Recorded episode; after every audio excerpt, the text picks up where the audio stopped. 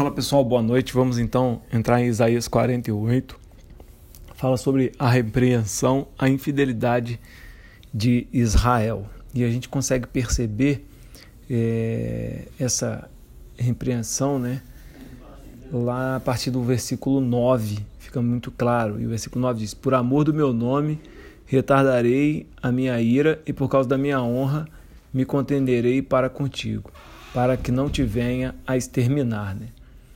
E lá no versículo doze ele diz: dá-me ouvidos, ó Jacó, e tu, ó Israel, a quem chamou, a quem chamei. Eu sou o mesmo, eu sou o primeiro e também o último. Então a gente vê aqui, né, que ele fala que a tristeza de Deus em, em perceber a infidelidade do povo, e ele reafirma o seu poderio e a sua força, né? A partir daí a gente vê o versículo, o capítulo quarenta e nove, é, onde ele fala que o servo de Deus, né, é a luz para os gentios, né? É quem está na terra para refletir a glória de Deus, e que por isso que no quarenta e oito Deus fica triste com a infidelidade, porque quando o servo ele é infiel, a luz não brilha, né? E ele diz lá no versículo dois do quarenta e nove, fiz, ó, do versículo um, ouve-me, terras do mar. O Senhor me chamou desde o meu nascimento, desde o ventre da minha mãe, fez menção do meu nome. Fez a minha boca como uma espada aguda, na sombra da sua mão me escondeu. Fez-me como uma flecha polida e me guardou na sua aljava. E me disse, tu és meu servo, és Israel, por quem hei de ser glorificado. Então ele falando, né, que é, a importância do servo entender a sua missão, né, e de deixar de ser infiel, né? No versículo catorze ele diz: mas assim diz, o Senhor me desamparou. Mas Sião diz: o Senhor me desamparou, o Senhor se esqueceu de mim. E aí Deus fala: olha, acaso pode uma mulher esquecer-se do seu filho? Mas ainda que esta viesse a se esquecer, eu todavia jamais me esquecerei de ti, né? Esse versículo é bonito demais, né? Então Deus está falando que o homem foi feito, na verdade Israel foi chamado para ser luz e não para ser infiel. Em muitos momentos Israel acha que Deus o abandonou, mas Deus não o abandonou. É pelo contrário. É que muitas vezes a gente não consegue é, permanecer reto diante do caminho do Senhor. E aí vem o capítulo cinquenta, né, que fala ainda sobre o servo fiel.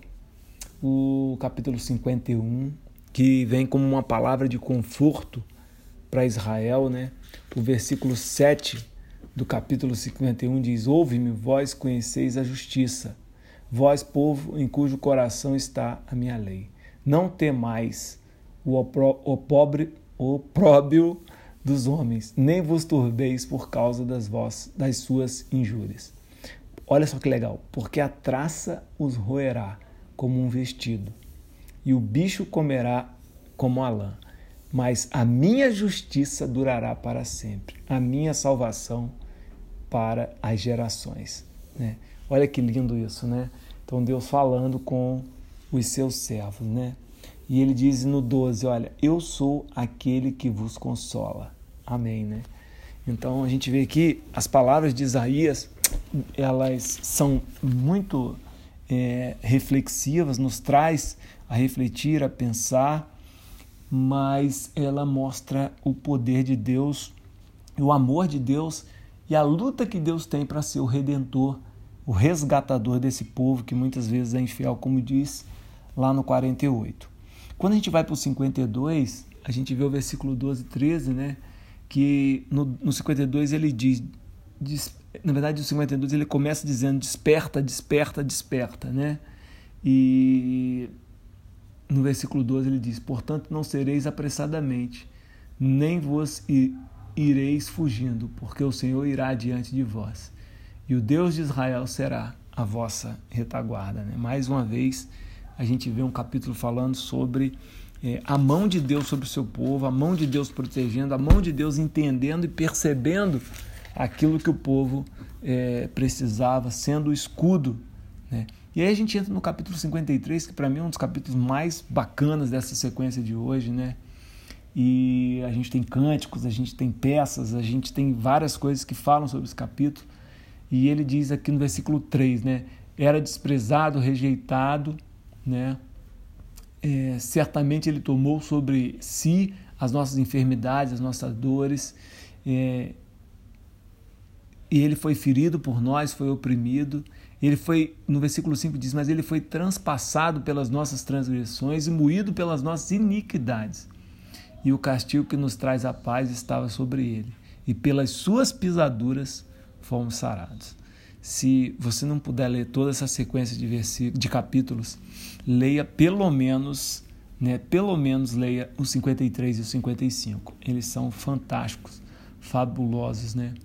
E no versículo nove diz, disseram, designaram-lhe a sepultura como os perversos, mas com o rico esteve na sua morte, posto que nunca fez justiça, nem dolo algum se achou em sua boca, né? Nunca se fez injustiça, né? Então ele está falando que ele carregou sobre si todas as nossas dores, nossas enfermidades, mas sobre ele não foi achada nenhuma injustiça. Aí a gente entra no versículo, no capítulo quarenta, cinquenta e quatro, que fala do futuro de Sião, que fala do futuro após, né, o sacrifício que Jesus faria. Você vê que Isaías está escrevendo isso muito antes de Jesus chegar, né? E ele está falando da aventura que vai ser é, após a ressurreição de Cristo, né? Ele chega dizendo no versículo dezessete, toda arma forjada contra ti não prosperará. Toda língua que usar contra ti em juízo, tu a condenarás. Esta é a herança dos servos do Senhor. Amém, né? Essa é a minha herança, essa é a sua herança. Assim como o cinquenta e três, o cinquenta e cinco também é um capítulo que tem versículos muito bonitos, né? E o versículo seis ele diz, buscai o Senhor enquanto se pode achar, invocai enquanto está perto. Deixe o perverso seu caminho e o iníquo seus pensamentos. Converta-se ao Senhor. Versículo oito. Porque os meus mandamentos não são os vossos pensamentos, nem os vossos caminhos os meus caminhos, diz o Senhor. Porque assim como os céus são mais altos que a terra, assim os meus caminhos mais altos que os vossos caminhos, e os meus pensamentos mais altos que os vossos pensamentos. Amém, né? Que eu e você a gente possa entender e conhecer o caminho do Senhor, que eu e você a gente possa entender e conhecer os pensamentos do Senhor, mas acima de tudo que a gente possa botá-los em prática na nossa vida. E aí a gente vê no capítulo cinquenta e seis, onde fala é, a, a vocação dos gentios, a gente vê a repreensão aos servos que é, usam de má fé na condução do povo, a gente vê também é, Isaías falando sobre É, a idolatria, né? Condenando a idolatria no cinquenta e sete e dizendo para Israel que esse que levou sobre si as dores, esse que levou sobre si as enfermidades, esse que levou sobre si os erros, né? Que ele é o Senhor, né? Ele é o Redentor, ele é aquele que veio para salvar, ele é aquele que veio para mostrar ao seu povo que não precisa ser idólatra, não precisa ser infiel, porque o seu Redentor vive. Que eu e você, a gente possa aprender essas lições, mas acima de tudo, que a gente possa entender o nosso papel como cristão, que nós somos luz para os gentios, né? Nós somos luz para aquelas pessoas que não conhecem a palavra. Em nome de Jesus, amém.